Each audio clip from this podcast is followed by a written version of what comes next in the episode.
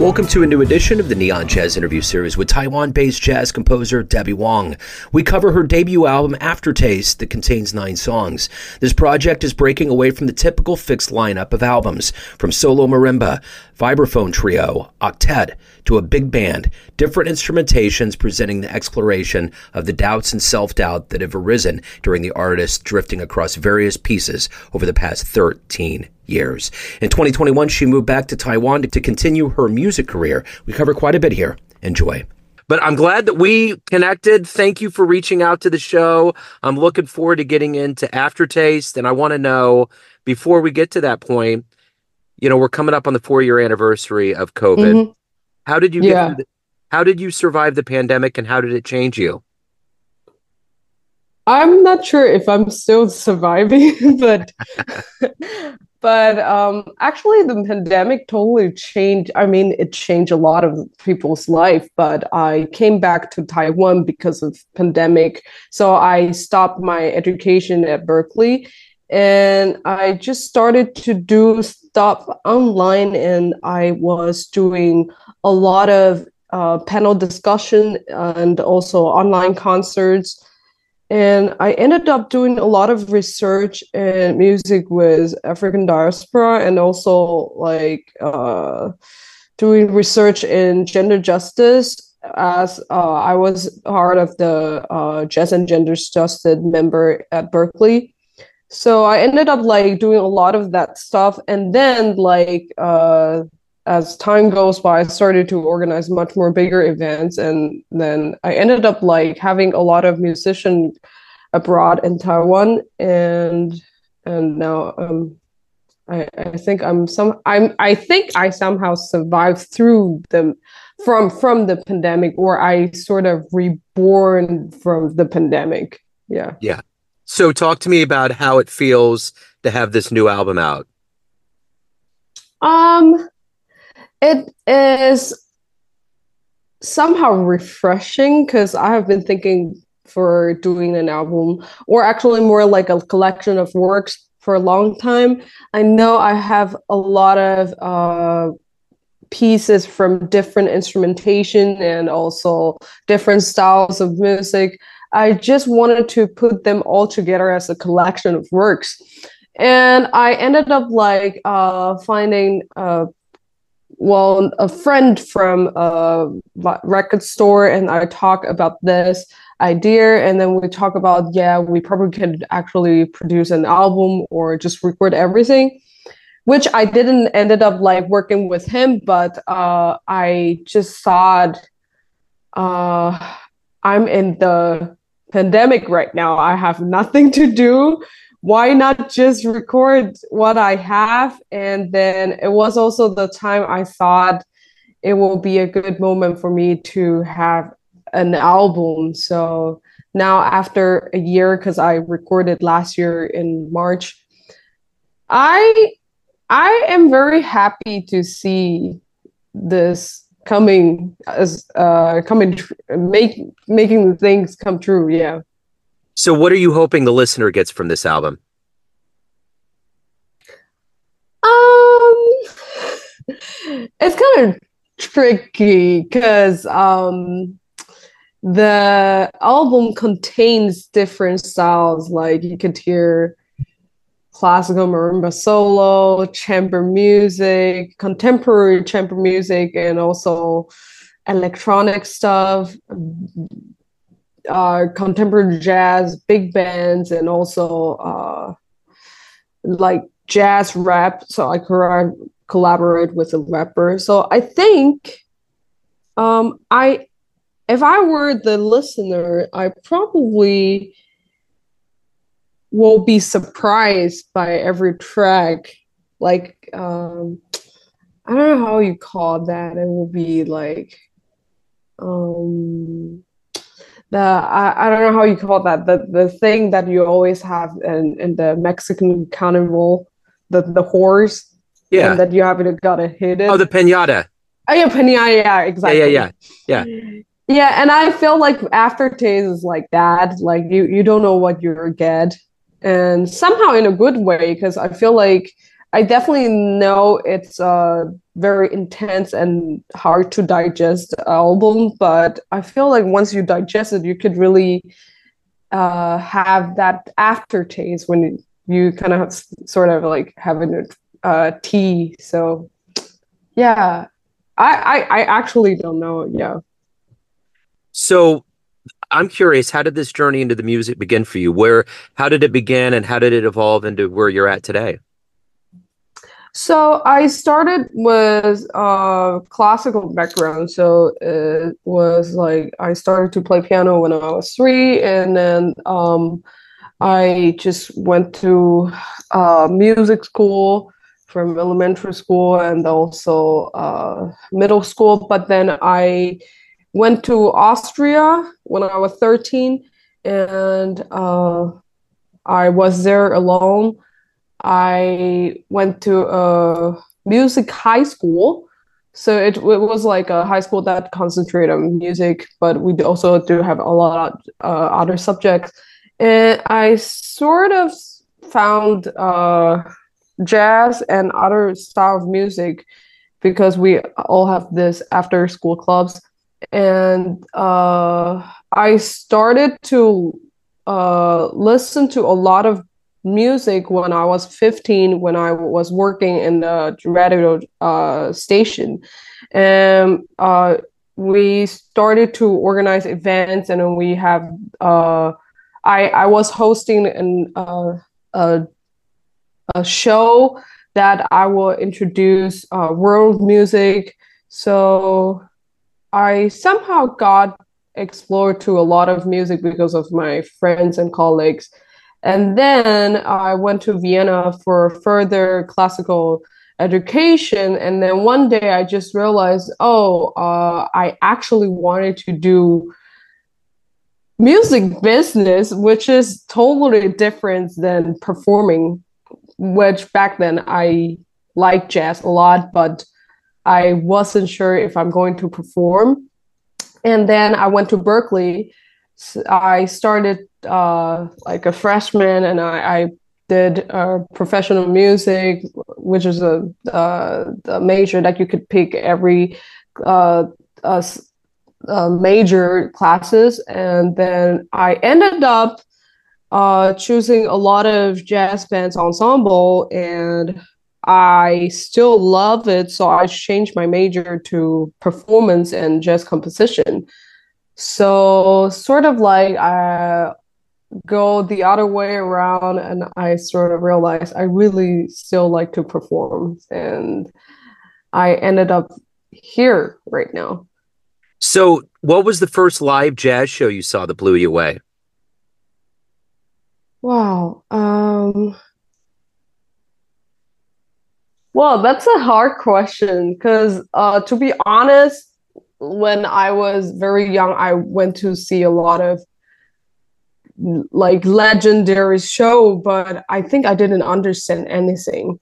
Yeah. Um, but one thing that I really recall, it wasn't really that jazzy, but um, I remember I was watching Mark Guiliana playing with his trio uh, with Jason Lindner on keys. Uh, I forgot who was on bass. But that was the first time that I realized, oh, uh, jazz can be really diverse. And that's why I started to listen to Brad Mehldau's uh, with Mark Guiliana, uh, which I started to do it reversely. So I listened to a lot of like contemporary or like beat music stuff. And then uh, when I went back to uh, Berklee, then I started to listen to a lot of like 60s bop or uh, bebop. And uh, yeah, I think that was the one of the thing that I can recall right now. Yeah. What about influences? Who have been influential on the way that you've played and the way that you approach music? I definitely think a lot of music from Mulgrew Miller. Uh, I transcribe Mulgrew's a lot and um, like stuff from the 60s and 70s, like uh, I love Joe Henderson. I love I love um, uh, Billy Strayhorn, and I realized I love a lot of like uh, Art Blakey stuff, not only with the Messengers but also the African Drum Suite. Uh, but at the same time, I listen to a lot of like uh, contemporary, like uh, Ambrose and uh, well Joel Ross. And from the playing wise i think i got very influenced by the other vibraphonist Chien Chien Lu so yeah. Yeah i dig it. So at this point in your life what do you look forward to the most every day? When you wake up and you have all of these things as a professional musician you know you got recording and playing live and all these different aspects what do you look forward to the most?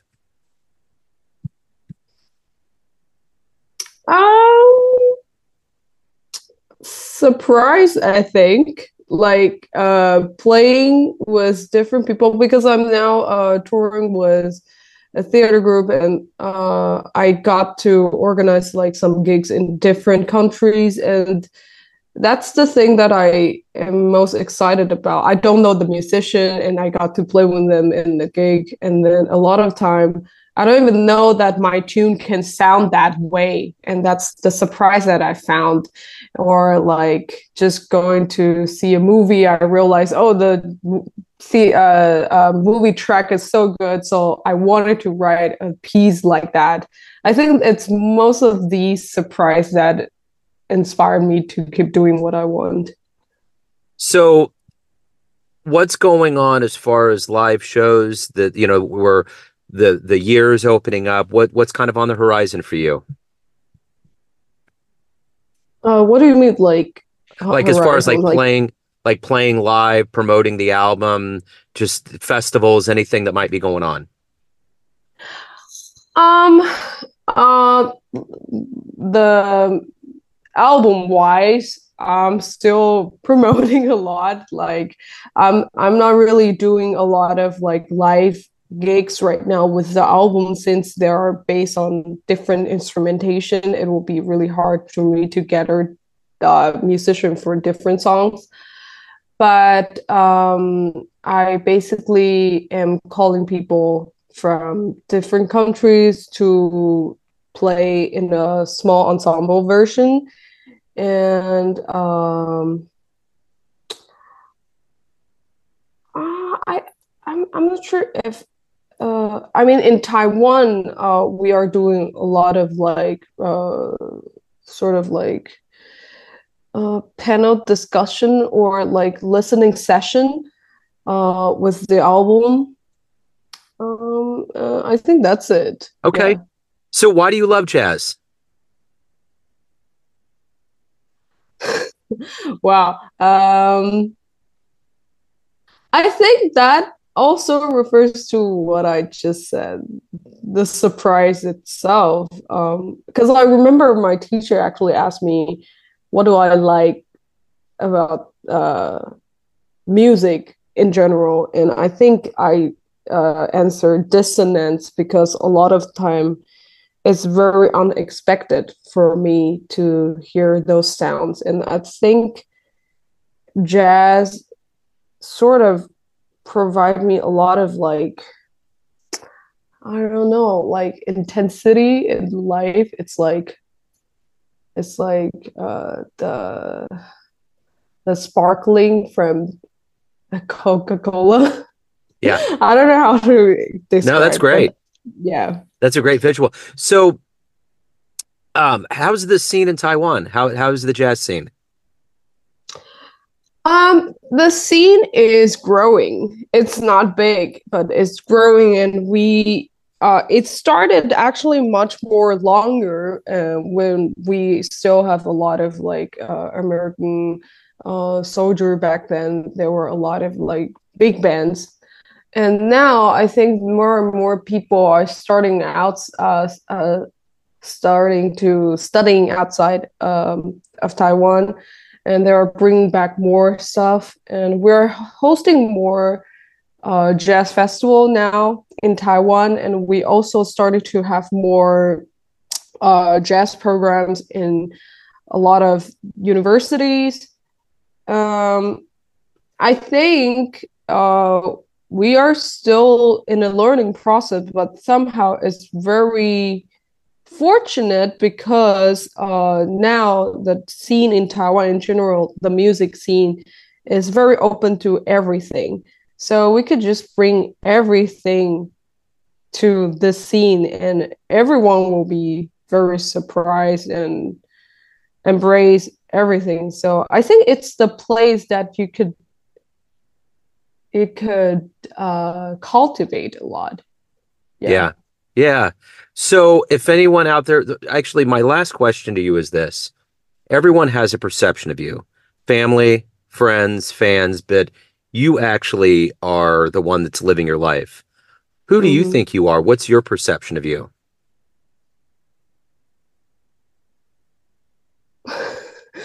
uh, Wow, I did not think that I would get this question at 10:30 or 10:45. Well, actually, let's do this. Let's rephrase this. Let's make it a little yeah. bit easier here. Let's say you come to Kansas City, you yeah. perform live, you have to kind of come up with a way to convince people to see you live, explaining your show.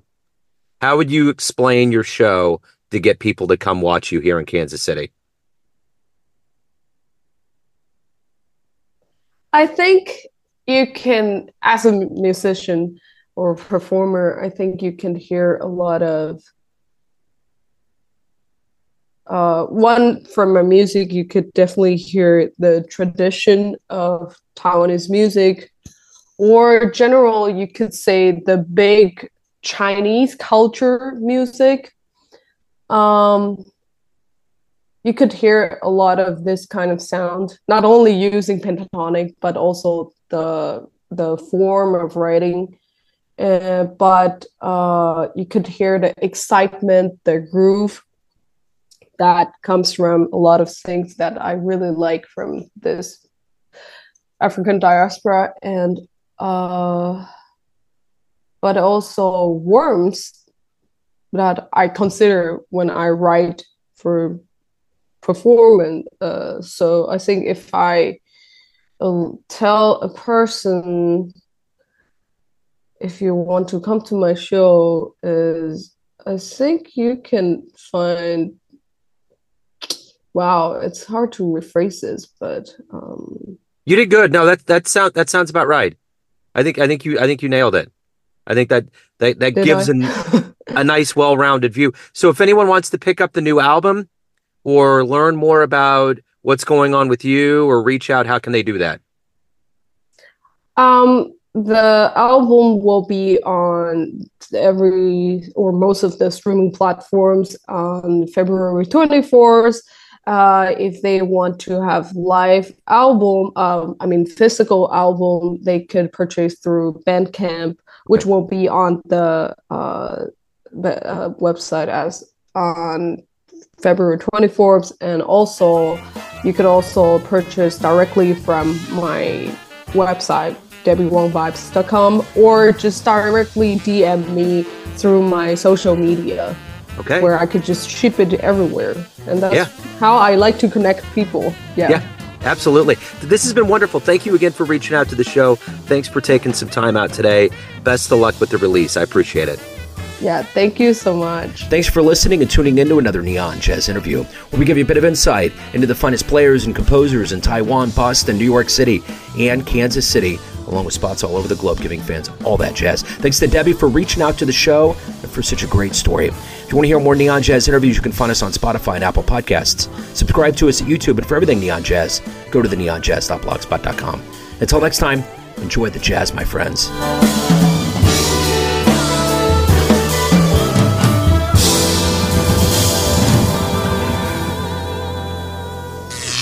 Neon Jazz.